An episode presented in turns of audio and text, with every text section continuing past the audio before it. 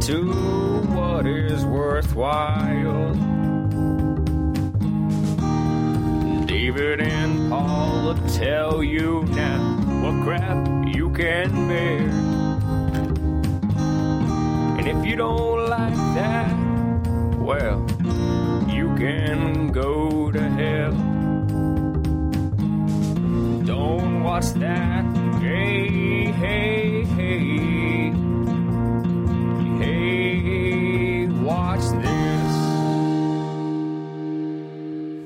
Hi, everybody. Welcome to Hey Watch This. I'm Paul Goebel. I'm David Bax. uh, what's up, David? What's new? What's How- new? How you dealing with the heat? Oh man, I was uh, up until about the second before I left my house. I was very much considering riding my bike over here because I could use the exercise. Mm-hmm. Um, we drove up to wine country with my uh, with Mrs. Holly yesterday and did a lot of drinking wine and eating things that aren't good for you. And I was like, Sure. I could use I could use some exercise. I did work out this morning, but I was could use some exercise, and I got all the way to the point of walking out the front door, and I was like, Who am I kidding? It's Wow. 94 degrees. And I'm not going to ride my bike all the way to, to Paul's place. So I. It's I pretty bad. Uh, yeah, how are you doing with it? Um, well, it's, well, that's one of the reasons we got this gate so we could leave this door open and get a cross breeze in the house. Okay. Because this back part of the house gets really, really hot. Yeah. Because there's like so much, so many windows and stuff. But you know, I grew up in Arizona, so Yeah. I mean, the heat bugs me, but I know what to do. You know, so I'm okay. I it's like as long as there's shade, I generally try not to complain. But if I have to go out and drive around in the heat, that's what I hate. Because I I don't don't mind that because you got AC in the car, right? yeah, but I like to have the windows down Yeah, I and get that. and you know, and I don't, and then it stinks in there, and you know, it's dumb. Yeah, Let- when let I was in high school, Yeah. because I liked, I lived in St. Louis, which where it gets in the summers, it gets very, Muggy. very, yeah, very humid and Yeah. hot. Um, but I was also a guy who liked to have the windows down, and so I would just blast the AC Yeah. and roll down the windows. And in retrospect, like that's wasteful. It's bad for Absolutely, the environment. It's yeah. not something I would ever ever do now. But as a 16, 17 year old, that's what I would do. Yep. I uh yeah, it's it's dumb. People who do that are dumb. Um so I watched uh first of all, I've been meaning to talk about this for a while. Did you ever see The Kingsman? That movie The Kingsman with Oh yeah, yeah. Colin Firth? Yes. That fucking movie's way too violent, right? Well, what? I, I, I, what do you mean? I mean, Well, it's I mean there's too there's violent for what? It's an R-rated action movie. it's too violent. It's too much unnecessary violence for a move for a movie to be shown in uh, in, in like widescreen theaters. It's practically a snuff film. There's so much fucking blood in it, especially that scene where he's literally murdering innocent people, Uh-huh. like in it, like what a hundred people in a row. Yep. And it's shot well and all, but at the end he goes, "Oh no, oh no, darn it! I I killed all these people." I'm like, "What the fuck?" That it, it was so gratuitous. It was just just to so they could make this Matrix style scene Uh-huh. where he's shooting a million people. But like in every literally every other time there's been a scene like that, it's zombies, it's ninjas, Yeah. it's pirates, Uh-huh. it's ghosts, whatever it is. It's never innocent people. So what the and he's a good guy. He's the good guy Yes. in the movie. You and our listeners should go to battleshippretension.com and search for the little essay I wrote about that scene. Okay, good. What is there a title to that essay? I think it's called "Take Me to Church." I think is what I call it. And it's a written thing, not a listening thing. Right? Yeah. It's, Okay, it's an article, okay, good. Essay that I wrote. About I have a that, feeling about we're we're close to the same page, if not. Uh, I yes and no. Okay. I think yes, it's gratuitous, but I also think it's intentional and used in an interesting uh, way. Hmm. That's a good point. Gives you reason to think. Which you yeah, read the thing. Well, yeah, I, and I mean, I watched it on TV like 3 a.m. So honestly, maybe seeing it in the theater is a different experience because I'm sure that scene looked incredible on the big screen. Yeah, it's, it is a pretty. The movie is really well shot. I'll say that. It kept me interested the whole time. But like that scene, honestly, for the rest of the movie, I was just like, Ugh, I don't feel good. You, You know, shot they- all those people. Um, yeah. No, you know what made me queasier than the violence, though, is the McDonald's product placement yeah. in the movie. Fucking gross. That And was really gross. Also, it's English too. Like whenever I think about fast food in other countries, it's either I think, "Ooh, that sounds awesome," or that's no good." Like when you think about the McDonald's in France, They're just small, right? It's like the same thing. Royale with cheese, smaller. everything is smaller, yes, but it's like I didn't go to McDonald's. I went to McDonald's in. I think I went to Burger King in London, and I went to McDonald's So in what do- Venice, Italy. so. What do they call the Whopper in Burger King in London? Well, it's probably still the Whopper, right? Whopper, the Whopper. it's a Whopper. But like, um, It's, it's it says the Whopper in it. Whopper, It isn't it? says. Well, right, Whopper, right. But like, I've heard that the bur- there's a Burger King on uh, the Champs Elysees in France that is actually like delicious. Like Really? you go in there and it's super fancy. It's just Burger King, but it's really well made. I've heard that. I don't know that it's true, but I'm saying like you go to a KFC. Like I don't know if you know this, but I I don't know if it's in China or Japan. The tradition for Christmas, Yeah. and that was started by KFC. Yeah. And so you go there and it's really, really good, like better than here. You know, it's like holy shit, this is really good. Where They have more stuff too. yeah, yeah, and it's and it's all different. And then, but then you go in like a Burger King somewhere else in Mexico or whatever. I I don't want to sound racist, so let's make it a white place. You go to Burger King in Germany, and they're like, "What do you got here?" And they're like, "Try this new black burger," and you're like, "This looks fucking gross." or I've heard it. The McDonald's in like uh, Denmark's in the Icelandic countries have you know mixed salmon and stuff. Which to me, I would go, ah, it stinks. Get it out of here. But I'm sure yeah. they love it. But it's Um, like either it's got to be really good, like something you can't get here, or like, what is this? Are you who fucking serves this? I want to go to the McDonald's. Have you ever looked at the menus of McDonald's in India? Because so many people there don't eat beef. Mm-hmm. Uh, they have all kinds of like like McPaneer or like like Yeah, Indian food, curry like- and stuff. Yeah, like yeah. McDonald'sized. I want I want to try that. I've eaten. I ate at a Burger King in London. I ate at a KFC in Japan. Uh, where else did I eat? I ate. Do we eat any other fast food in London when we were in England? Besides that, uh, I ate Burger King. I don't know if you did. Did we eat any other? No. Uh, but you said you ate at in France. No, I didn't in France, but I Oh. ate. Okay, I spent two weeks in Europe, and so like my first day, I went to Burger King in London just because I was curious. Right, yeah. And I got and I was like, oh, it's just, it's the same thing except smaller. Yeah. And then it was with a big group of people, and then two weeks later in Venice, everyone was homesick, and we all were like. Let's Huh. just get some McDonald's. And we went to the McDonald's in Venice because we were. And did that just taste like McDonald's? Yeah, I don't even really remember. I, yeah. Yeah, the biggest thing I remember at, when I was at the KFC because the biggest problem with the small portions over there is because, of course, if you want more food, just order more food. But it's the drinks. Like, obviously, America is unique in their big drinks. Uh-huh. Uh, you know, a large is just fucking insane. But who doesn't get a large? It's only a nickel more than a medium, right? And and you know, you and I at home, we drink out of our big cups and stuff, right? Don't you have Yeah. big cups at home? So, yeah. So I drink water most of the time. but still, you want a big glass of it, right? So you don't have to keep going back. Right, right, right. And I remember yes, going yes. to KFC. I'm like, "Where's your large?" And it was just like a medium, whereas the small was literally like a Dixie cup. And I said, "Is there anything bigger? Do you have anything bigger?" And the lady's like, "Oh yeah," and she points to this gigantic fucking thing. It was like a liter Uh-huh. that held a liter of soda. So you could get like what, like a four ounce, an eight ounce, or a ten ounce, or an entire liter. And I was like, well, that's what I fucking want. And I Yeah. walked around with it. But it's hard to get. And I asked my tour guide, why is everything so small? And she goes, because we're small people. We don't eat that much. Only Americans eat that much. She said it with a very cute Chinese accent, but I was like, oh, you're right, I guess. Everything's little over there. Um, all right. So, anyways, uh, I also watched uh, Wrecked, this new show on TBS. Yeah, it's a the Lost parody. Lost parody. Yeah. Well, they don't. It's not a direct Lost parody Right. because I mean, obviously, Lost didn't invent being shipwrecked, and there's no. There's and there's no supernatural events to the to the island. It's just people on a on a on an island where they crashed, trying to get along. But it's funny. It's have our long Rhys Darby is on it, and uh, Zach Cregger, who is one of the whitest kids you know, he's on it. Um, and uh, Ginger Gonzaga is very funny. But if you watch the first two episodes, it's just okay. But then it gets really funny later on. Uh, I, I suggest you watch it. It's on TBS and it's simple. They they paired it up with Angie Tribeca, which is pretty funny too. One of the gags this season, she, they walk into the chief's office and they go, "Chief, what's wrong? You look like you've seen a ghost."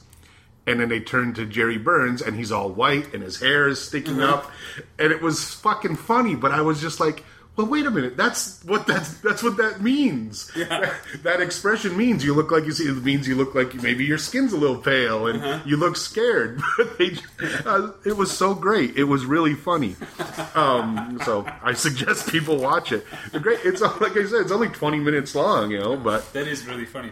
Right, I gotta watch that show. There's a lot. That's one of the best things is the sight gags are pretty funny and it's all played straight. And then I also watched this new show, American Gothic Oh right. which is weird because that was the title of another show that I actually liked back in the day with uh, Gary Cole. Do you remember that? You were a young, I know Gary Cole. young, young man. I think it was one of his first series, but he played this bad sheriff. Uh, Shaun Cassidy produced it. It was a small town. He was a sheriff who was a bad, bad person. And uh, Sarah Paulson, a very young Sarah Paulson, was on And a show. young Lucas Black, apparently. Yes, when he was, it was right after Sling Blade, when he was still a kid. Yeah. Um, yeah, it's that's a good show, but nobody watched it. But this new one is clearly like a summer mystery thing. It's going to be one season, um, just for the summer, uh, and it's not. I'm not going to say it's good, but it's pretty well done because it's played straight, you know, and the acting is is pretty good. Jamie Sheridan's on it, and Virginia Madsen. Uh, so it's a decent cast. The dude from uh, Banshee. Did you ever watch Banshee? No, on Cinemax. Yeah, the lead from that is is on this show, but uh, it's kind of it, you know it's like a mystery serial killer thing, and some shit gets unearthed and blah blah blah. I don't want to ruin anything, but it, it's like a, a thing you could binge easily. Oh, and I started watching the this past season of Scandal. Holy shit, that show's crazy. They did an episode about Bill Cosby. They did an episode about how uh, the fucking press is racist. I mean, they held no prisoners. It's like Shonda Rhimes had all these things she was ready to do once ABC gave her free reign. Good for her. Yeah, I was really impressed. Um, all right. Anything else before we talk about this Uh, show? I watched some movies.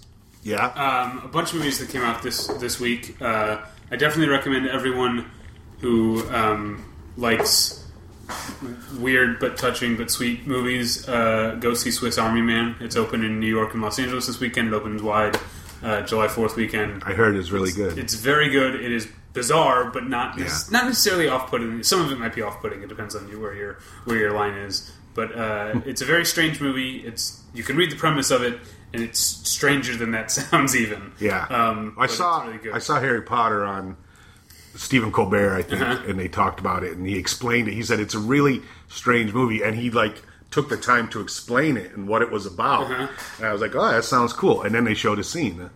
So, he like I guess they know there's it's so hard to describe what this movie is. yeah. Because I mean, if you want to put it in simple terms, it's a guy walking around with a dead body that he talks to, That's essentially what it is. right? But I mean, where do you go from there? Yeah. there's obviously much more than that. Yeah, it's it's pretty great. Um, but I, I also watched a movie. I want to get your opinion on. Uh, I watched a movie called "Eat That Question." It's a documentary about Frank Zappa, Oh, right, of whom I have never, ever, ever been a fan. right. um, except for when he stood up to Congress on uh, free speech is- issues. Good for Sure. him. But as far as his music and his general demeanor, not a fan. I don't know where you stand on Frank Zappa, but the movie's good anyway. It didn't make me a fan. Yeah. But it's an interesting uh, overview of who Frank, Frank Zappa was and what he stood for. So it's just like a biography. Well, yeah, but the thing is um, that's interesting about the way it's made. It's kind- it reminds me of. Uh, did you ever see that, that Tupac documentary, Tupac Resurrection? No, So I- it's the same general premise where there's no interviews, there's no narration. It's all assembled from existing footage. So Right, it's right. interviews he did at the time with, you know, uh, other live performances and music videos, and it's all it's entirely made of stuff that already existed Okay. to tell his whole his whole All story. and is do they talk about his family and the shit that is going on like recently? uh, no, because it just goes up to his death. Oh, okay, interesting. Uh, it's yeah, it's, a, it's an interesting movie. Yeah, I I've Never never a fan though. no, I've never been a fan of Frank Zappa either uh, musically, but of course you know, obviously politically and just as an artist, I mean, yeah, he's a fucking genius. And I have spoken to people who are huge fans, and it's like they're not fucking around. Yeah, but it's tough to get by. You say politically, but they, like he was a he was all over the place. Yeah. Because, like you and I obviously love free speech issues. That's a big thing. But he was also a conservative, or like a libertarian. But a He was basically a libertarian, He was. Hmm. anti-union, which is something that is like tough for me to get behind. Yeah, that- Uh, yeah, true. And his lyrics could often be sexist, racist, and homophobic. Yeah. Uh, But at the same time- sort of like it's like uh, devil may care, like fuck everyone type of like he would make fun of anyone. Yes. which I guess on the on the one hand it's like okay, I guess he's equal opportunity, but it's still mean. Yeah, but uh, he's a lot like Morrissey in that way. Again, I hate Morrissey's music, Okay. but he's a total dick. We have to admit, Morrissey's a total dick, Oh. and yet he's gay. He's a vegan. He's a you know PETA, a proud PETA member. He's a gentle person. He's very anti-gun, but he's a complete a-hole. Uh-huh. Let's admit, Zappa is very much the same way. I mean, Frank Zappa always wanted to push the envelope, even when it comes to naming his kids. He wanted to see Moon Unit and Dweezil, Moon Unit, Ahmet. Um, yeah. He wanted to see the look on people's faces when he said, "This is my daughter, Moon Unit," and that's why he did shit like that, and that's why he said and did, you know. But at the same time, he was like good friends with Mike Nesmith. There's this episode of the Monkees that he's on, Really? yeah, which is kind of funny. Uh, There's eh, a really old clip that I'd never seen in the movie of young Frank Zappa on the Steve Allen show. Wow, like really, really young, Yeah. playing. He's playing a bicycle as a musical instrument. It's like a stupid human tricks type of thing, Right. That I guess Steve Allen used to. I haven't watched that much Steve Allen shit. Well, Steve Allen, playing the yeah. Dave Letterman borrowed in quotes a lot of stuff from Steve Allen. Some of it just straight up, like Steve Allen was the first to do the suit of whatever, and Letterman basically may turn that into suits of whatever. But the the true story, if you watch old rock rock and roll performances or just rock musicians on a Steve Allen show, you'll notice that they're not really singing a rock version of their song. Huh. Uh, and they're not, and they're usually dressed in suits or whatever, because Steve Allen hated rock music. That's a fact that not a lot of people know. It's true. Steve Allen despised rock music, and he had a bit where he would say, you know, music today is a lot like poetry. So I'd like to read some of the lyrics of music today. And he'd read like Hot Stuff by Donna Summer. Making fun of the lyrics, obviously, but he never let on that he hated music. He just wanted to say, "See how bad this is." so there's like this clip of Elvis Presley on his show singing "Hound Dog," where he's in a, a tuxedo with a bolo tie, and there's a pedestal next to him with a basset oh, hound I've on it that. Yeah, and he's singing to the dog. Yes. And he's not even singing the rock and roll version. It's more like a, a swing version. Yeah. Do, do, do, do. You ain't nothing but a hound dog. Do, do, do. But it's fucking embarrassing. It's, it's, it's humiliating. It's fucking Elvis Presley singing to a dog. And I'm sure Frank Zappa was on and Steve, Steve Allen said, okay, rocker, what are you going to do on my show? And he's like, I play the bicycle. And Steve Allen went, Yes, that's what rock and roll is good for, playing the bicycle. He was, uh, as I guess, he was a super nice guy, but he did he detested rock and roll music. So, but I'll say uh, I'll say this about Frank uh, Frank Zappa. I never met the guy, or whatever, but I have met his kids, uh, and they're all very nice. And I saw an interview with him back a long time ago on Nickelodeon when it was still a channel for kids. They used to have this teen talk show called Livewire which was like Phil Donahue for teenagers. This guy Fred Newman was the host, and they would have they would have bands on who would lip sync songs, and they'd have comedians on and and uh, doctors who would talk about acne and shit like that. And they had kids in the audience who would ask questions. Well, when the Valley Girl song was super popular, they had Frank and Moon on, and and they were talking about and Frank said, "I just want to make something clear here. This song is making fun of Valley Girls. I don't like the girls that are pictured in this song. I wrote this song to make fun of them. I'm not celebrating them. like he had to go out because the song be, became a hit, a top Yeah. 40 hit, which is the only Frank Zappa hit. Yeah. That, that's the only song. um, they talk about in the movie. Do you know the song? Uh, is that it's something uh, Bobby Brown? Do you know that song? It's like a. It's a it's a slow like kind of sweet song in terms of the melody, but the lyrics are about uh, this guy who's a complete uh, just maniacal asshole and talking about how he's taking women out uh, and he may or may not decide to, to date rape her or whatever. Wow. Like that's the lyrics. Yeah. But they're talking about in like a Scandinavian country. They didn't really like speak English and like going to like a nightclub and seeing like people slow dancing. Like when it came time to like the slow dance, Mm-hmm. they would put on Bobby Brown and people would slow dance this song about this like psychopath. That's hilarious. Yeah. Uh, anyway, Yeah, because they like the song. Well, he, I, uh, the best part of that interview was they were talking about like someone asked him, "Why did you name your kids such weird names?" And he said, "Well, names are just names. You call, you know, call yourself whatever you want. That's what I call him, but she can call herself Moon and not Moon Unit, whatever." And uh, and they asked Moon, "What was it like growing up?" She goes, "Well, I never had a problem with it because I was used to it because I'm the youngest." But Ahmet hated it when he was a kid. He wanted everyone to call him Rick because one day he came home from school and everyone was calling him Ahmet Vomit. And I thought, yeah, that makes sense because Dweezil's a dumb enough name. Like, how do you make fun of Dweezil? It's already dumb. You know, what do you say? Dweezil the Weasel. Dude, I'm already named Dweezil. But Ahmet Vomit, that's totally gross and kids love to say Yeah. vomit. So he said, everyone needs to call me Rick. And then Moon said, but then he came home and said that he was going back to Ahmet because everyone started calling him Rick the Dick. and I was like, that's a great story. And Frank goes, but the truth is, they just should have called him Ahmet the Dick.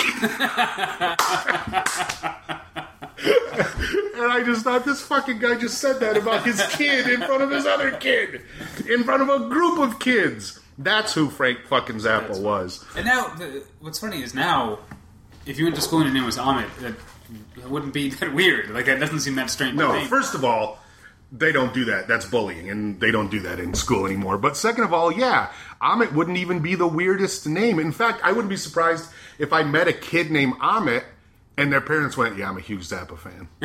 right? right? Yeah. They didn't want to name him Frank or Zappa, but Ahmet, yeah, that's the way.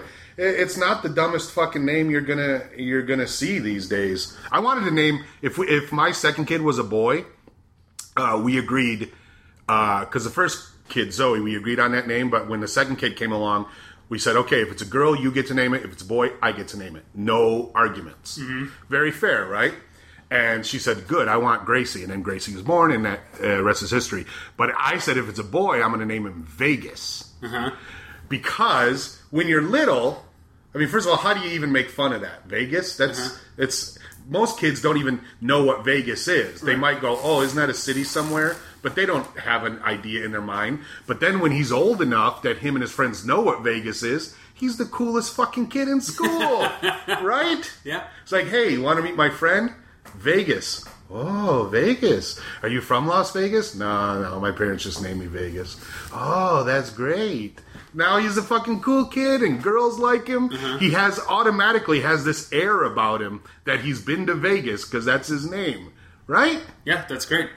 So feel free. I'm never going to have another child, so feel free to name your kid Vegas. I feel like we were talking about something. Frank Oh, Zappa. kids are named now. Um, my sister-in-law has a kid who's like uh, 11 or 12.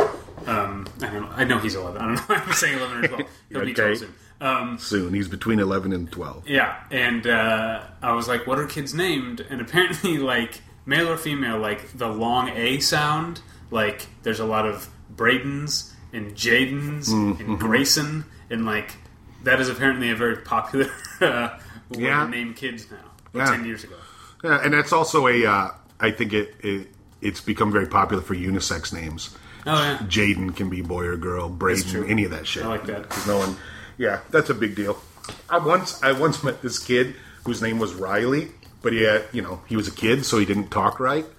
And I was like, "What's your name?" And he goes, "Wiley." I said, "Oh, nice to meet you, Wiley." He's like, "No, Wiley." and, and honestly, I went. Oh, okay. Nice to meet you, Wiley. I thought he misunderstood that I misunderstood. and he goes, No, Wiley. And I look at the kid next to him and I go, Oh, Riley? And he's like, Yes. It was so funny to me because what do you do? He's a fucking kid who can't, he has a speech impediment. Yeah. What are you going to do? Ah, kids are dumb. All right, you want to talk about the Chunnel? yeah, I mean it's not called that, but yes, that's what it should be called. It should be called the Chunnel, but they call it the tunnel. But and also because Chunnel is also already the name of one of the many fake movies from Seinfeld. That's right. Do you remember the uh, uh, George was uh, sure that the rest of them were in the movie theater hiding from him, so he was walking around going like, Uh, right. "Jerry, Right, right, I know you're in here!" And he's screaming uh, during Chunnel. It turns out they're in the other screening, but the, um, the you hear the movie. You never see the movie, but you hear it, and it's Larry David's voice going, "Everybody out of the tunnel!" And what does that mean? It means something tunnel. it's the channel under the English Channel. Yeah, but it's a it's a word. It's it's like a portmanteau, yeah, it's a portmanteau. Yeah. Of what though? Something. channel, and tunnel. Oh, channel. That's right. Channel tunnel. channel, yeah. Yeah. So there you go. So this, if you didn't watch the other bridge or any of the other either versions, of the other bridges. I, yeah, I only watched the American one, but it's pretty much word for word. I mean, Yeah? it's it's a little it. it's a little switched up because in the American one, Diane Kruger is the pretty blonde woman who has uh, what does she have? What's her problem? Asperger's. She has Asperger's, Uh-huh. and she but she's American and speaks English, whereas Demián Bichir Okay. is the Mexican cop who does speak English, but for half the show he speaks Spanish because he's in Mexico the whole time. So on this one, it's a little reversed, only language wise, because Gender is still the same. gender is still the same, but she's French, he's English, so he speaks American or speaks English. He speaks English American, but it's exactly the same. He has a teenage son who is a little disconnected. They have a, a young daughter who uh, who I mean they don't get to this in the first episode, but I say, yeah. what we find out is they've had problems. He's cheated on her before. Okay. This daughter was the fix it kid, you know how couples Right, do. right. And then later on, it be, will become clear he's still fucking uh, this other girl. And then his kid gets kidnapped, and a lot of shit happens. But I uh, the the key to I didn't watch the original, but the key to the English one that is so great is they have a great rapport, the 2 of them, and then it's added in with other characters. Ted Levine is her boss in Texas, and he's really good because he's like a father figure, literally like her her and her sisters were attacked and their parents died, and so there's that. Then there's a dude uh, who they work with, this guy Johnny Dowers, uh, who's like you know another cop, and it's uh, pretty much the same thing. But they don't, I don't get that from this English version. I, I like their relationship, I get, but from the first episode, I didn't get that she had this this whole big support staff behind her. And in was was that was that apparent in the first episode of the American version, or did that develop over time? No, well, okay. Perfect example. You know when she goes to her desk and changes her shirt? Yeah. That's supposed to show you she doesn't give a fuck because she Yeah. has Asperger's. Um, so, but in the in the English version, American version, she does that, and then Ted Levine walks over and says, "What have I told you about changing your shirt in the squad room?" she goes, "What?" And he said, "I know you don't care, but all these guys are uncomfortable with it. You can't do that." And she's like, "Ah." And huffs and puffs. And there's this great scene later on where she goes to a bar to pick up a guy because she wants to have sex, and she talks to him for like a second, and then says, "You want to get out of here?" and he's a normal dude, so he's a little nervous about it. Of course, he's like, "Oh, she wants to have sex, but." what this is weird and they go and they have sex and it's great so then he shows up at work like to act like hey you want to go get coffee or whatever and he just shows up there at the police station and she goes what are you doing here? I can't have sex at work. She says out loud in front of everybody. And it's like oh because that's how she thinks. This is the sex guy and i'm at work right now.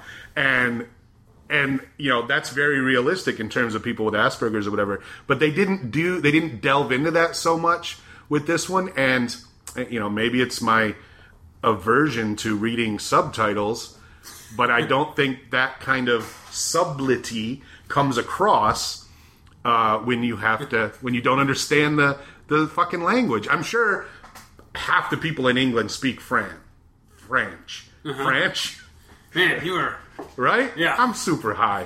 We're recording two hours early. All right. So I usually I usually get up, I have a cup of coffee, and get high, and then four hours later I'm ready to record. But because of David, we're two hours early.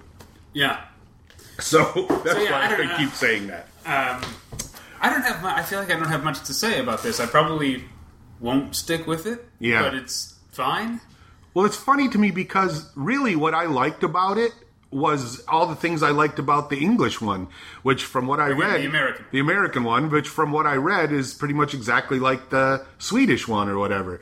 You know, obviously that one is completely subtitled, What what are the two? What is it like? Ice, Den- Denmark and Sweden. yeah, okay. So they speak Swedish, right? Or or do they speak Dutch in Denmark? They speak Danish in Denmark and That's Swedish a thing. in, Jesus, in Sweden. They speak Dutch Oh. in the Netherlands. what a nightmare to have to watch that show and fucking listen to two languages. You have no idea what they're saying, No, only to you. and then you gotta, but you gotta stare at the fucking screen the whole time. Most people are okay with subtitles. I can't even in sneeze. 2016. Can't even sneeze. I'm to miss something. Forget it. Uh, and also, I, I I don't know. It was obviously it's easier to watch it if it's in English and Spanish because most Americans know some Spanish. And a guy like Demián Bichir, who uh, you know we're all pretty familiar with, so that's not a problem. Plus, all the, you know, all the other female uh, Spanish actors are all recognizable. They're all people you've seen on fucking shows.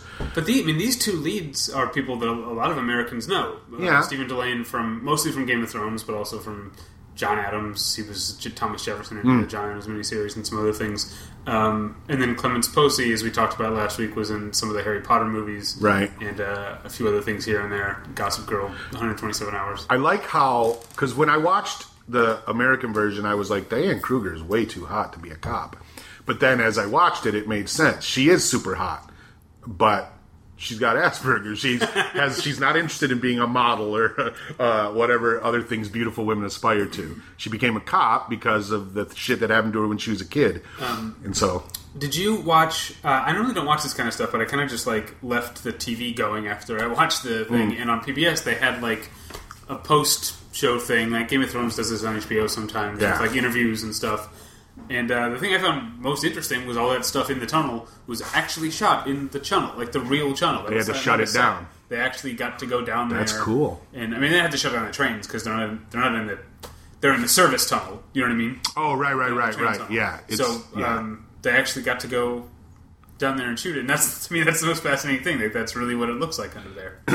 And yeah, again, I think that's because that's what they did in the other two shows. I know that's what they did in the American version, Right. Because there's no, there's no way they could have faked that. They Right. got these giant fucking helicopter shots, and is you're at a bit of a disadvantage if you've seen any of the other versions because that point when they try to pick up the body and realize she's Even in two knew it was pieces, coming, and I haven't watched it. right? And then you realize later on they're two separate bodies.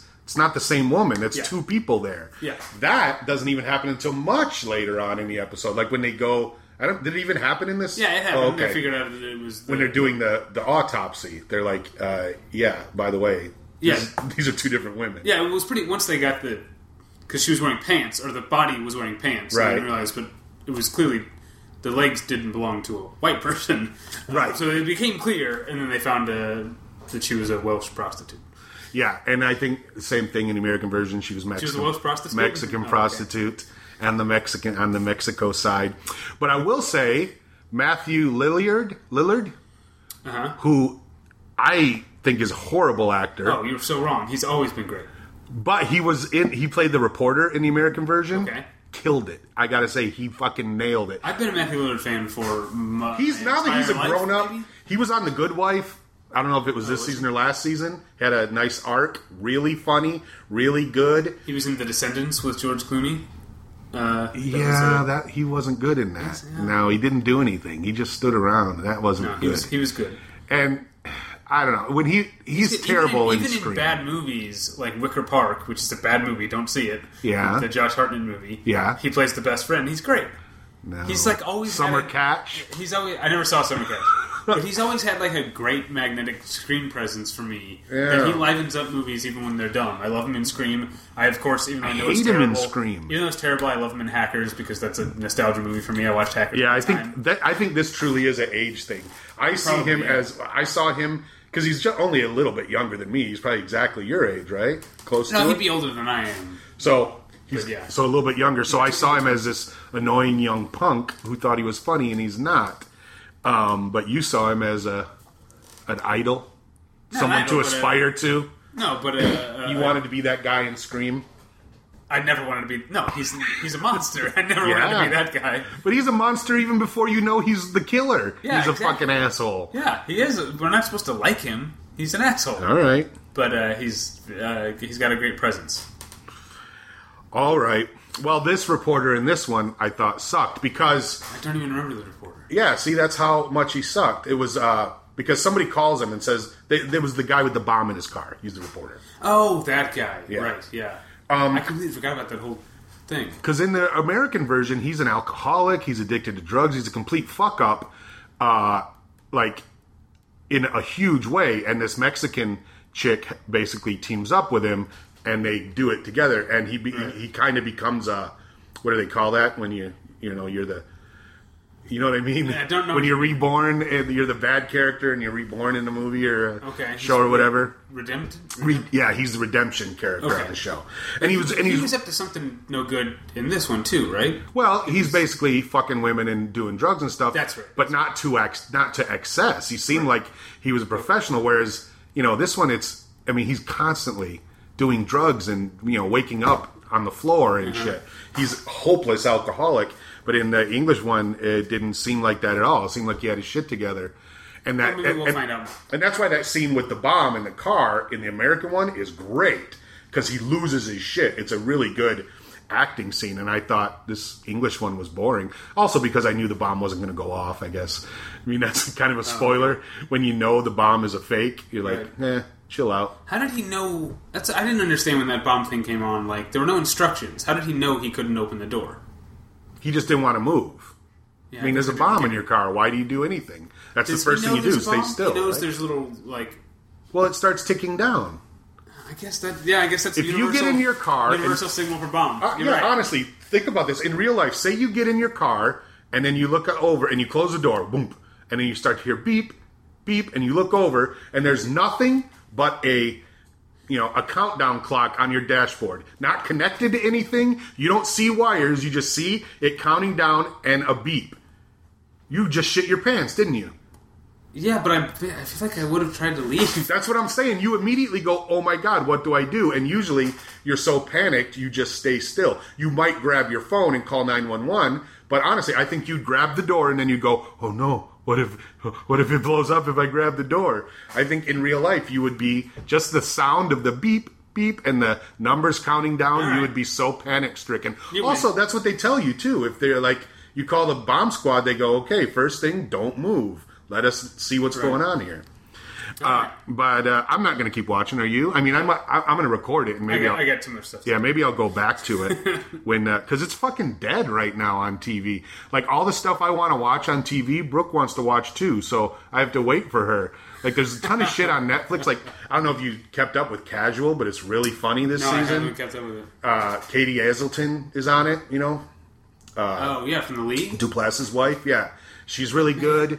Uh, Okay. Fucking Lady Dynamite is on. Uh, Orange is New Black just came back. All these great shows I want to watch, but I have to watch them with. I have to wait for my wife. That's funny. In our house, it's the other way around. Like the show we watch together, Mrs. Howell has to wait for me. Really? Well, because she's she just graduated, so she's in a place between when she doesn't have She's got a lot of free time right she's now. no is what job you're saying? right now until Right. until she starts her new job uh, later in the summer. Yeah. So I'm you know I'm at work every day, so she yeah she has to wait for Yeah. for stuff. Um, That's funny. Speaking of the league, Uh-huh. I listened to okay. Uh, Steve Rannazzisi. Yeah. I guess I'm happy for him that his career isn't ruined. That he's still like working By as that stand-up. 9/11 shit. But I'm kind of surprised that his career isn't ruined. Like I heard he was on a podcast I listened to this week, and they talked for an hour and a half and never mentioned that thing. They're just talking about Yeah. doing comedy. He's talking about his dates coming up, and it's like, so we're all just we're moving on. Yeah. Well, uh, you got to remember. I mean, for those of you who don't know what Dave is talking about, Steve Rannazzisi for a while told a story about how he was in New York and saw the towers come down. It really affected him. Right? Is that what you're talking about? No, he his story was that he worked in one of the the two towers. Right. Right. But he, but he wasn't in it. He's his No, story his was story is he was in the second tower. He told it. Listen to his uh, Marc Maron episode. okay. that he I think he was in the he was in the tower that morning and he went down I think he the I think the his story was that he was in the second tower the plane hit the first tower and that's when he went downstairs Right, Like, if he right. hadn't gone downstairs he would have died in- So, yeah, in but the And biggest- he told that story for 15 fucking years Right. almost 14 years and uh, and not that he it made him not that he became a famous 9/11 survivor. it was just a story he told, uh, and I'm pretty sure he told it on stage as part of his act and stuff. But uh, I was, you know, And then it came out that he was not. that it was all a lie. Yeah. Yes. Uh, I don't know how or why it came out, but I'm sure somebody said, I know that's The- not the true. New York Times Yes. uh, found out. somebody yeah and they, and they outed him i think the bottom line is people didn't give a fuck at the end of the day because lying because first of all there were a lot there are a lot of people like pete davidson you know on snl his dad died in 9-11 so when you know he's like what 19 years old when he was going and doing stand-up he had a lot of jokes about it obviously he was that 9-11 kid whose dad died in 9-11 uh-huh. You're, that's going to happen that's going to be part of your deal now he's not the 9-11 guy on snl Okay. but I mean, you're going to make jokes about that, right? Okay. I, I make jokes about That's my stupid kids. No, I'm saying. So when Rannazzisi was just another one of those guys Uh-huh. who had you know a 9/11 experience, and they all bonded together. And so when it came out, I think it was like first of all, he wasn't the first person to lie about being there or being you know affected or whatever. And secondly, I think people looked at like, well, what was he trying to do? First of all, he was just he wasn't like it's not like he was collecting money or uh, you know or he got a medal or anything. He was just trying to make himself seem more important than he was. That's not the biggest crime, I think, especially in show business. That's pretty gross, though. Yes. Oh, it's totally gross. And then the other thing is, think about other lies that other celebrities tell and the other shit that they do. That's not the worst thing. I mean, look at Louis C.K. You know, he's one of the greatest comedians of all time, and yet there's this story about how he pulls his dick out in front of women because he thinks it's funny. I mean, talk about gross Yeah, that is pretty gross. right? So I don't I don't know the full story of, but I know people do shit. And in the world of comedy, I'll say this: as a comedian, that's such a non-issue. Every comedian looked at that and went, well, "You fucking idiot!" All right, and that was the end of it. So, do you think he's still friends with the other actors from the league? Do you think they forgive? Well, I don't know because they. I mean, that was one of the things about that show is that you know I I I had Paul Scheer on my old podcast a couple times, and you know he, he's a super he's a super nice guy, and I think one of the things about that show is that they all got along. I mean, they're all really funny. Paul Scheer and Nick Kroll and and Duplass, all those guys, and fucking uh, what's his name, um, the Greek guy, Jason Mantzoukas. Oh, yeah, yeah. hysterical, right? But you know, a show like that doesn't get funny unless they all get along and they riff and stuff. So I don't know. I'll say I've never liked Rannazzisi on anything else. He's, I think he's not good in other things in the league. He's my least favorite character. And as far as stand up goes, yeah, I'm not impressed. Okay. But I think, you know, they stood by him. I had a friend who was is a liar, basically much like this. He is a guy I knew in college, a very close friend. I'm still close friends with him today.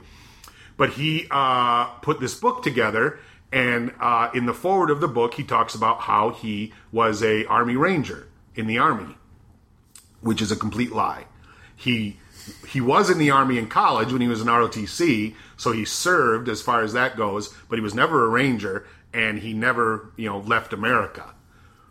And somebody found that out and they outed him because his book was big in the comic community.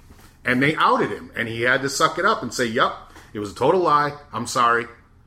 And and that's and that's kind of gross, especially because he was, you know, uh, banking on 9/11 and Yeah, sympathy and stuff. That that's where it gets it's different from these other other other lies. Yes. because like with the um, uh, who was the the guy that Oprah called in the carpet and made apologize? Oh yeah, James Frey. Is James? Frey, yeah, a million little Frey? pieces. Um, my whole thing with that was always who gives a fuck if you made up his memoir. Yeah, If you read it and you enjoyed it and it meant something to you, whether it's true or false, how does that change your life whatsoever? This person Yeah. you've never met. But the difference is September 11th is something that happened to America Yeah. as a whole and it happened to the world. You're right. Like it's to trade on that is is way more gross. But also, I- I think Oprah Winfrey making James Frey apologize was disgusting to me, and I'm an Oprah Winfrey fan. But that, like that, Yeah. that, that was essentially hypocrisy to me. That we Well, he people so incensed that he lied in this book. Th- Who gives a fuck? I- you're the absolutely memoir right. is made up. You're A preaching to the choir. Might as well be a novel in the first person. Yes. Who gives a fuck? You're preaching to the choir. I'm so far afield here from where I started. But you know, he didn't have to go back on Oprah. They didn't make him go back on Oprah. You No, know you're that, right. right? He went back on Oprah because he knew even this humiliating experience was going to sell more books, and that's the bottom line. And I think also the 9/11 thing, it, it it's it's such a personal thing. There are people who are so far removed from 9/11, they don't give a fuck. My, you know, I'll show my kid what is the shitty movie he's in. He's in that shitty Eddie Murphy movie where that uh, where his kid comes up with this great idea for marketing Oh, yeah, I can picture the cover. I can't think of what it and uh, and he's like his assistant in it. and He plays a nice guy, but the hell is that? I will. Sh- I could show that movie to my kid and go, you know, that guy lied about 9-11. and they're like, what? Who cares? What does that have to do with anything? You know what I mean? And I think uh, you know, you move out here to L.A. where we all watched 9-11 on TV, and we don't know anybody personally who died in it. It's not a big deal. But when you're from New York and you had no people who died, that might be your thing. You know, I, I'm more upset about people who, uh, you know, who lie about. Yeah, imagine that. Imagine that as the name of that movie. You know, I'm more I'm more incensed about you know people like Judd Apatow, who basically live a lie, Okay. who put his daughters in his movies, Uh-huh. thereby guaranteeing that they won't get a bad review, right? he puts LeBron James and Marshall Crenshaw in his movies because who's going to go? Wow, LeBron James sucked. What a bad actor. Who's going to write that? In Uh-huh. Well, I'll tell you this: This is Forty sucked. yeah, I don't care that his kids were in it. It's called "This Is 40 Minutes Too Long" is what it should have been That's- called. That, that's the truth. All right, I don't know. Wow. So we didn't really like the channel. Let's move on to Dislike it either. no, no. I say watch the fucking American version because it wraps it up really nicely and it goes places you didn't like and it's very gritty. And maybe that's me. You know, growing up in Arizona, obviously I, you know, I knew a lot about Mexican American culture. Uh-huh. So the show was. I guess if you're England, you English or French, you probably like the other version. So why not? Maybe there's a, a channel or a bridge for every country, no matter what border you live on. So that'll be great. All right, trivia last week um, was very convoluted. David asked the easy question about the honeymooners, and then I asked a question about the original Uncle Buck, which David kind of the original, but the, the original Uncle Buck the TV first show. TV sh- series. Yeah. Um, and it, the question was, you know, that was the first time a popular phrase was said on TV, and it was uh, caused consternation. The phrase was "You suck." Which I, I think no one answered because Yeah. we essentially said that it was the answer, Right. But we didn't actually say those words Those in that words. order. Yeah. But yeah, Uncle Buck. So I don't know. I'm sure maybe somebody. I'm sure uh, most people listening knew. But uh, the answer was "You suck." That's uh, the teenage girl says to Kevin Meaney, "You suck," and it was a big deal on TV at the time. So here's the trivia question this week. Um, in the original, uh, the bridge, the American version, not the original. In the American version of the bridge, uh, there's a lot of recognizable actors in it. There is one particular actor who uh, plays a pivotal role in the uh, American version, uh, who is uh, I met and I took a picture with, and he is on my website. There's a picture of me and him on my website in the gallery with all my celebrity pics. Um, the uh, the question is who is. I won't even ask you who the actor is because I don't know his name, but Oh, you don't even know the actor's name? I do. But I'm saying it's not. It's not well. You'd have to look that up. But I'll say this: Oh, Okay. what other popular show is he better known for? A show that we have talked about many times and is one of David's favorites. So that's the hint. What other popular show is he best known for? And I'll qualify it by saying it's one of David's favorite shows.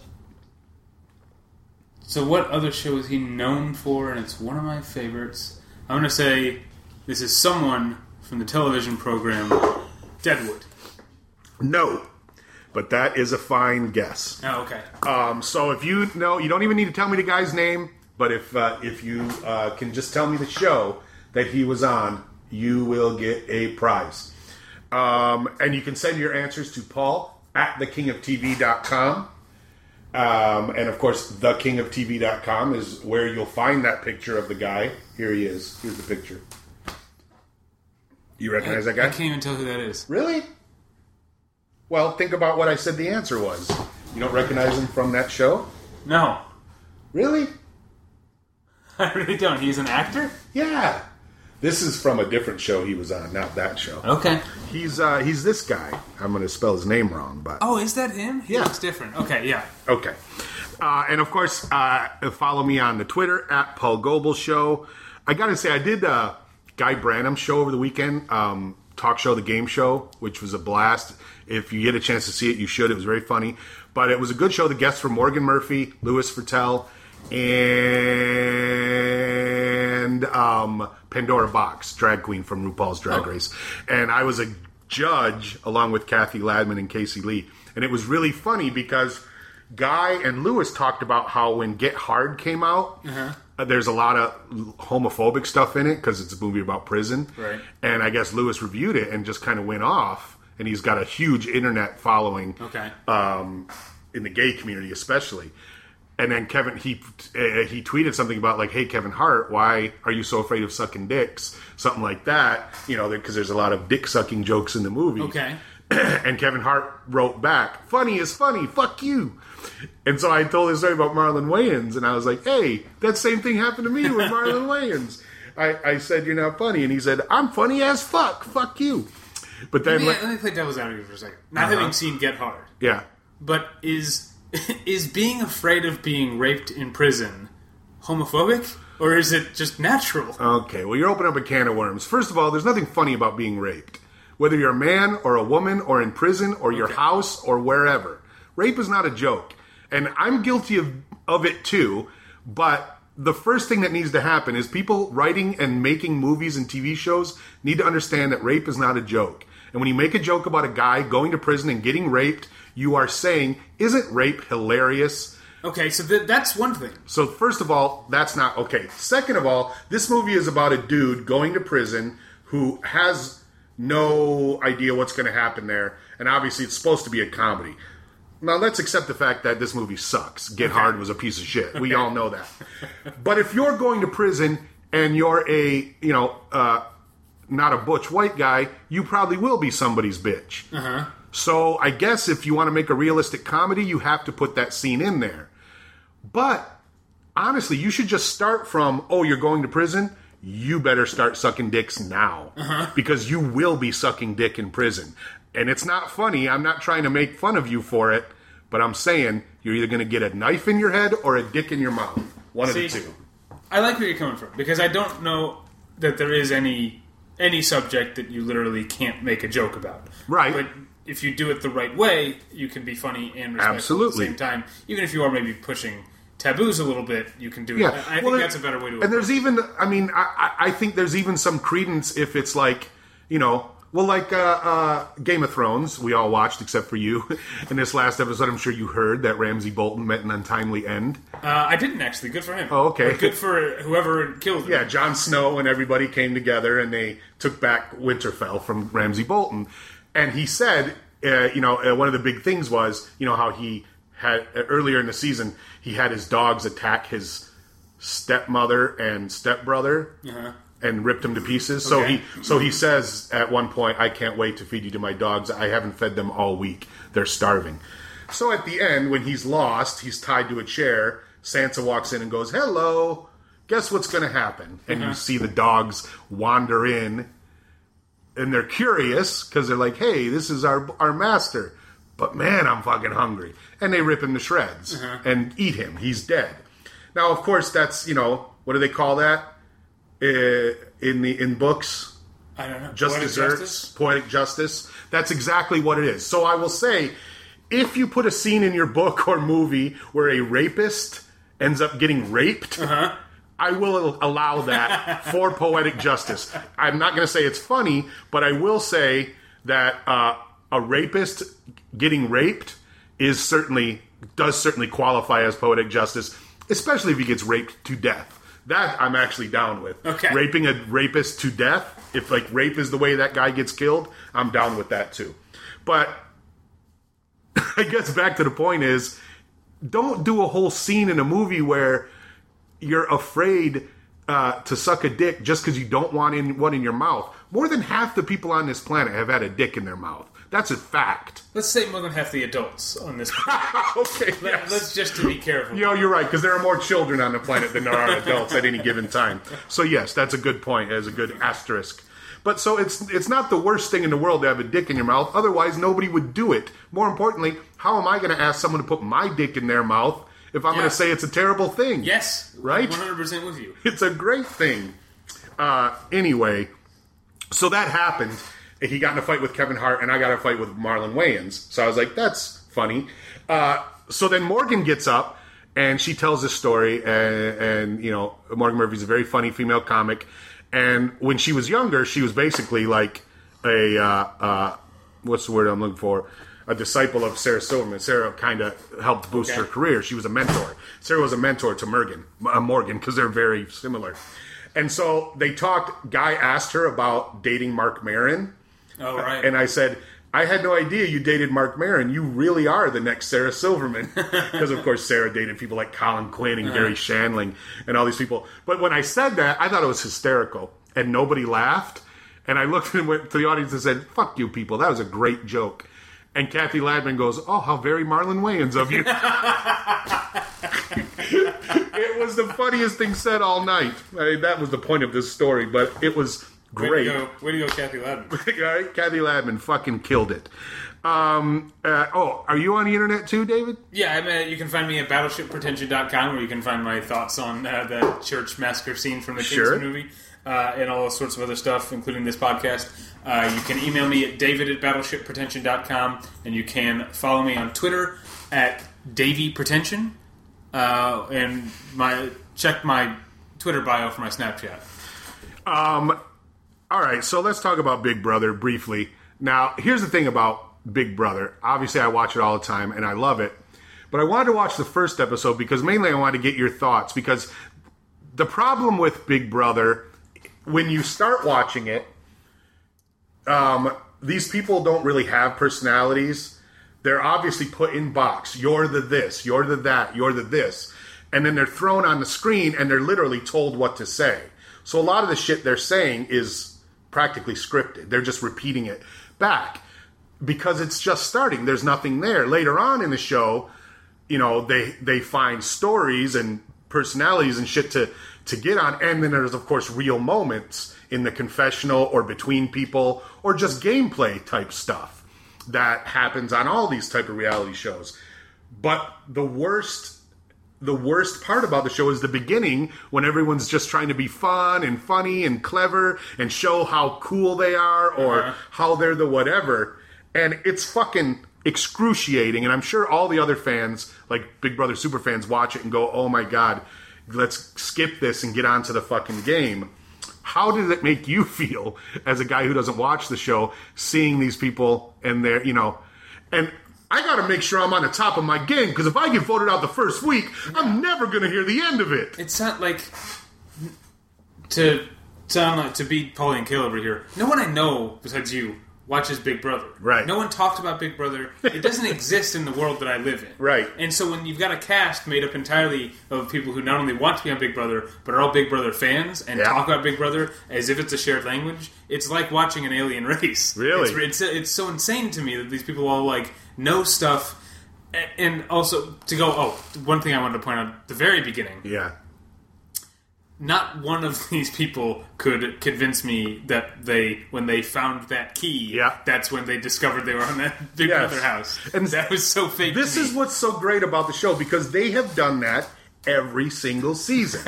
and no and fans of the show no there's not one fan of the show who thinks that's real. Right, We all right. know that that's phony because they don't even show them all finding their keys. It's not like that's Yeah. a thing. Like in the early seasons, they all were like, "Oh my god!" And there might have been one or two who were surprised, but now we all know. Yes, of course, that's fake. This is just a montage of them all getting ready to go. Everybody knows what's happening, and some of the shit on the show, you have to just kind of accept it, uh-huh. you know. And especially the worst part for me is when someone is clearly meant to be the something because I'll give you a little behind the scenes on this show. They dye people's hair. They ma- make them wear glasses to look smarter. They uh, like there was this chick Michelle Noonan who was on a few a few seasons ago who was supposed to be the female nerd. And she was blonde, so they made her dye her hair brown because there was already blondes in there. And if you're a nerd, you have to have brown hair. And they made her wear glasses the entire time. Even if you wear glasses, you don't wear your glasses inside the house all the time, right? I guess. I mean, I yeah. No, you're right. I don't. I don't. right? It's you're inside your house. You don't walk around twenty four seven. And so uh, and so that and then you know like that kid coat uh, the the kid who's Cody's brother, Paulie, I guess is his name. I think they made him dye his hair so because he looks so much like his brother. Okay. And his brother was just on like two seasons ago. Okay. So I think they made him dye his hair so he would look less like his brother. Um, and the girls, they do that all the time. We already have two blondes, dye your hair brown, whatever. That girl Nicole, Yeah. you know, she doesn't need to wear those nerd glasses all the time. we get it. Um, and yet, uh, but I mainly want to talk about who is clearly every season. There's a guy on the show who thinks he's the shit and thinks people are going to love him, and because they don't get any back, you know, uh, any feedback Yeah, from yeah. from people, they don't realize who they've become on the show. Yeah, that's Some people do. Like the villains are like, well, I guess I'm the bad guy, and so they don't pull any punches, and they're real shitty. You know, the nice guy is like, oh, these guys are being bad guy. I don't want to be that. Now he's the comforter, the nice guy, whatever. And then there's the girl who doesn't like to fight, and then there's you know, so they kind of get into that. But there's always one guy who thinks he's the shit, thinks everybody loves him, and they don't. Yeah. Who is that guy this season? Uh, Paul with the beard. The fucking worst, He right? was so obnoxious. He's the absolute worst. Just I his kept, mind. I, I kept calling Mrs. Howell into the room to see dumb shit that he said. just the, the his opening montage alone. First of all, you're a fucking hipster in every sense of the word. You are the textbook definition of hipster. You have a long ass beard that you fucking drench in beard oil. Gross. Have you see you see that in his diary room? Whatever's you can see it glistening. Yep. Looks like he fucking fell asleep in a plate of clams casino. fucking delicious.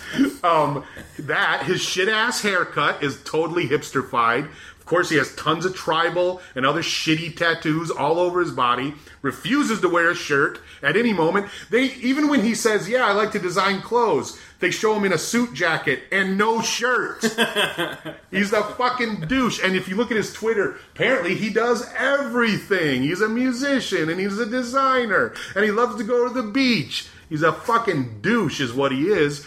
You watch him in those competitions, even if he's not in a competition, he has to tell everybody what to do Yeah, and so how to fucking do it, that. right? And and he thinks he's a genius, of course. He's gonna fucking come in and take over everything.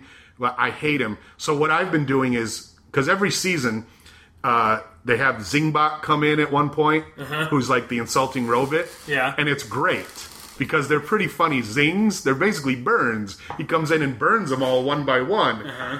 To their face, so they all laugh. But the great thing is he'll do a real burn that everyone's been thinking.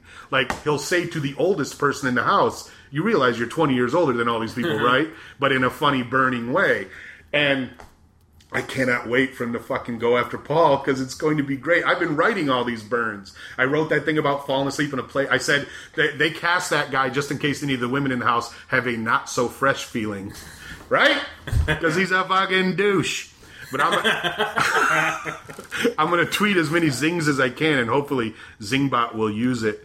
Uh, maybe we'll watch that episode when the Zingbot comes in. All right. Um, Was it excruciating, or what? Did you No, find something um, fun about it? here's, and I think because you've maybe watched Big Brother at least once before, maybe twice, but I think just once. Yeah. Um, when it's a game show, it's I like the gameplay. entertaining, like the game right? show. Yeah, all the games are, are Yeah, fun, It's and, everything in between that that I don't care about. and that's the sad part is because once the game gets going, and there, you know, it basically gets like Survivor. The thing is, on Survivor, they have the luxury of you know being someplace cool and having shit to do. This show, if you watch the feeds, these people's lives, eighty percent of it is sitting around while the show is doing shit. They send everybody outside so they can set up a competition. Send everybody inside so they can set up a competition. They have a gym? These these people have They have a like, workout area in the backyard. They have They, some they clearly cast people who are in good shape. They're going to be there three months. They got to stay in good shape. Well, yeah, if you watch the, the backyard, it has like two or three exercise machines and weights, and people are always running around and doing yoga and stuff. So, yeah, there's plenty of places to work out. That's a big part of it. But unlike Survivor, much of the show, where much of the show is spent getting water and living, much of the show here is literally spent doing nothing, sitting and talking, and you know sometimes devious gameplay. But once it starts going, then they're spending time talking about shit, talking about each other, talking about their strategies, talking about, oh, they said there's a twist. What's it going to be? Like, you know, the fact that there's a brother and a sister of past people on the show, you uh-huh. know, which is not a surprise anymore. So, well, like in just this whole first episode where that guy had to leave, the fat guy from Bronx, Boogie Down Bronx, where he had to leave because he lost the competition. Um, that must have been the second part. It wasn't Oh. in the first two hours. No, yeah, that's how it ended. Oh no, you're right. It was in the second episode. That's right, because they did it as a three-parter. Oh. They did the first two parts. So you know who I'm talking about, Gene. Yeah. He was the first guy to go, but he wasn't voted out. He lost. And they said whoever loses first goes home. They have never done that before. Huh.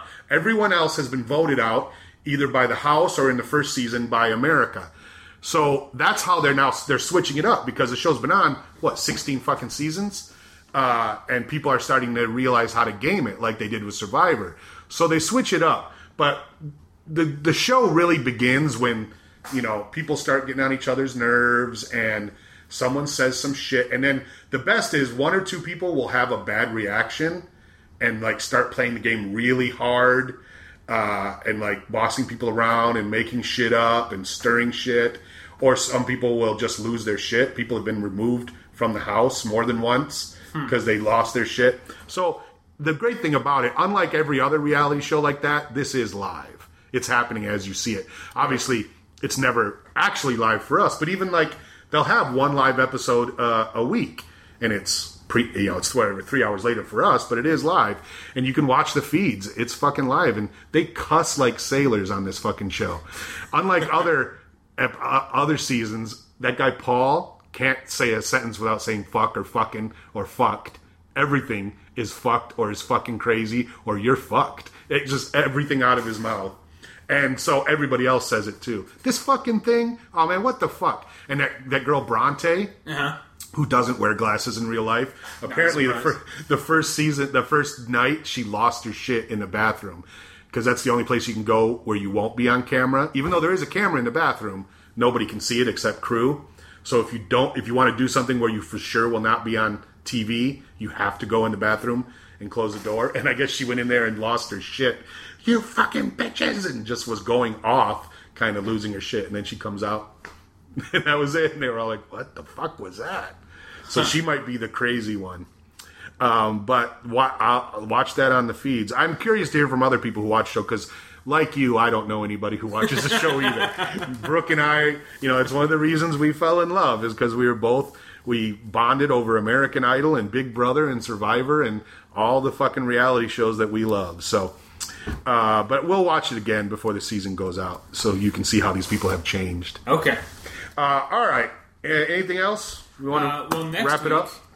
Uh, I want to watch the season two premiere of Barely Famous on VH1, which is the non-reality reality show right? parody. with the Foster Girls. Yeah. And I want to watch uh, the new show on Netflix, Marcella. Oh yes, I had thoughts about this. Yes, already before Just- even it hasn't even premiered yet. You know what? Here, let me let me call up the um, description. Okay, Right. I thought of the it's the it just seems like an average cop show to me. Exactly. Okay. Exactly. Marcella Backland left the, the police for the sake of her family, only to save, only to have her husband leave her. She returns to her job on the murder squad, investigating a case that seems disturbingly familiar to her. Okay, So it's a, it's a. This seems like a pretty serious cop drama. yeah. When are people going to get back to using Anna Friel the way that she should be? Oh, being hilarious. she's yeah, she's a and fucking great comedic actress. Yeah, you're right. To and, like between American Odyssey and this, it's like I'm sure. I mean, American Odyssey was not a bad show. It wasn't great. It was fine. Yeah. Um, and this, I, I don't. We'll see how, how I like it. But when are people going to learn how to use Anna Friel? No, you're right. Well, I mean, it's it's the old problem of you know no good roles for women in Hollywood. You know, she was great on Pushing Daisies, uh, which you know obviously Pushing Daisies was a fucking you know anomaly in the world of television. It was a great show, but uh-huh. nobody watched it. There's never been a show like it before or since. An amazing cast. There were songs in it. You know, uh-huh. it's Yeah. a, a crazy premise. You know, and so yes, there was a great role for her on that, but where else? She's not super famous. Like, do you want a pretty, funny woman in your movie? I got a hundred American ones right here and a hundred English ones that we've all heard of. No one's heard of Anna Friel. It's that's the problem. That's too bad. I mean, eventually, hopefully, she will. Maybe in England she's bigger because I don't know if you ever watched. Uh, you watched Little Britain before, right? Oh yeah, yeah. Well, those two guys did this other reality show, or I mean, other comedy show. Uh, it was based on the rea- the airport reality show or airline. They, I think here it was called airline. In England, it was called airport. But it was just walking around different airlines, talking to people who work there, different terminals and shit, airports. Um, and so they did a phony one with talking to all the people and them playing most of the characters. But every episode there'd be a guest playing themselves, and sh- and like the English model, they'd make fun of themselves, just like Uh-huh. Yeah, yeah. Uh, extras or whatever. So in one episode, Anna Friel gets off a plane and she's bald. She has no hair. and she's upset because they've lost her luggage with all her wigs in it. and she's really funny. And the guy's trying to be nice, but of course she looks like a fucking weirdo because she's beautiful. She has this giant, bald, shiny head. And she's like, Look, I can't leave the airport. Everyone knows I'm bald as a cue ball. But I was like, Wow, that's hilarious. And Yeah. you know, only English people do that. But I bet there's shit, there's English shows or whatever that she was on where she was brilliant. I mean, this is a starring role in a series. So Yeah. what are you going to do? You, you know, look at funny, like Wendi McLendon-Covey, I think is a, a great example of a beautiful, funny woman. Um, and I mean, it took Bridesmaids basically. You know, she was on Reno 911 for what, four seasons? Nobody took notice. It wasn't until Bridesmaids where she w- wrote most of her own dialogue. Those scenes between her and uh, Kristen Wiig and whatever are all pretty much ad libbed. It wasn't until then that someone went, ah, look at her. She's thin and beautiful and super funny. Let's give her the role of a mom on a sitcom. Right. Even then, she's great on the show, and obviously it's very popular. But even then, that's the best they could come up for her. Yeah. you know, and and, and it's fucking woman in Hollywood. Uh, last week, you might remember I spoke about my favorite revolutionary sitcom, "Take My Fife, Please." Yeah. starring John Lithgow. Uh, you don't. You might not remember it. Was basically it was set uh, during the end of the Revolutionary Uh-huh. War. Uh, he was a stand-up comedian, which was very different back then. Comedian basically was like a truth teller. Uh-huh. So he was the kind of guy who would just get up and say, Well, like- like- hear ye, hear ye. Yeah, right. Pretty much. Like he would stand up and say, "Here's what happened," and he'd make commentary or whatever. But that's how people got their news, especially the common people. So, uh, so they made this sitcom about it. And in the meantime, but then the great thing about the show is he'd be just a regular, like a Seinfeldish character, dumb friends or whatever. But at the end, he would do his act in quotes, but it would be this great stirring speech about America. So uh, I found the theme to it Okay, here we go. and uh, we're gonna play it as we go out. Okay, so listen to this. Washington cannot tolerate threats from outsiders who might disrupt their comfortable world. The firefight started when the cowardly sensed weakness. They fired timidly at first. Then the sheep, not wanting to be dropped from the establishment's cocktail party invite list, unloaded their entire clip, firing without taking aim their distortions and falsehoods. A lesser person could not have survived the first few minutes of the onslaught. But out of the billowing smoke and dust of tweets and trivia emerged America!